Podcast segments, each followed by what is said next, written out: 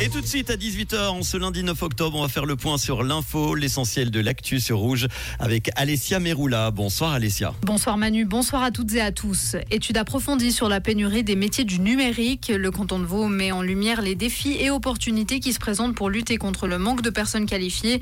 Dans un communiqué, le canton annonce que la pénurie est avant tout quantitative et que l'offre de formation est en adéquation avec les profils recherchés. Faute d'éducateurs, un foyer ferme provisoirement à Lausanne. Le foyer MDJ Intervalle sur les hauts de la ville suspend progressivement ses activités durant quelques mois. C'est ce qu'a annoncé l'État de Vaud dans un communiqué.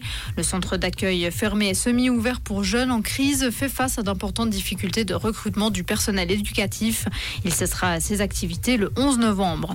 Un loup a été abattu vendredi soir dans le canton de Neuchâtel. Une autorisation de tir avait été délivrée le même jour.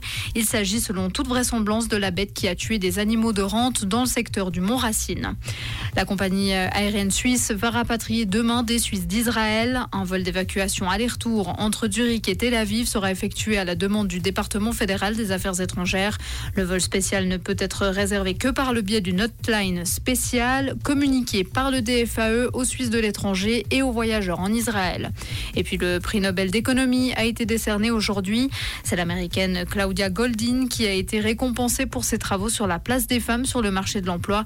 Elle est la troisième femme à remporter le prix. Elle a fait progresser notre compréhension de la situation des femmes sur le marché du travail, a annoncé le jury Nobel. Merci beaucoup Alessia. Retour de l'info à 19h. Je rappelle donc grosse perturbation en ce moment sur le trafic ferroviaire interrompu entre Lausanne et Renan. Il faut s'attendre à des suppressions de trains. Ça va durer au moins jusqu'à 18h30. Soyez prudents si vous allez, soyez en tout cas patients plutôt, on va dire, côté train avec le trafic CFF. Comprendre ce qui se passe en Suisse romande et dans le monde, c'est aussi sur Rouge.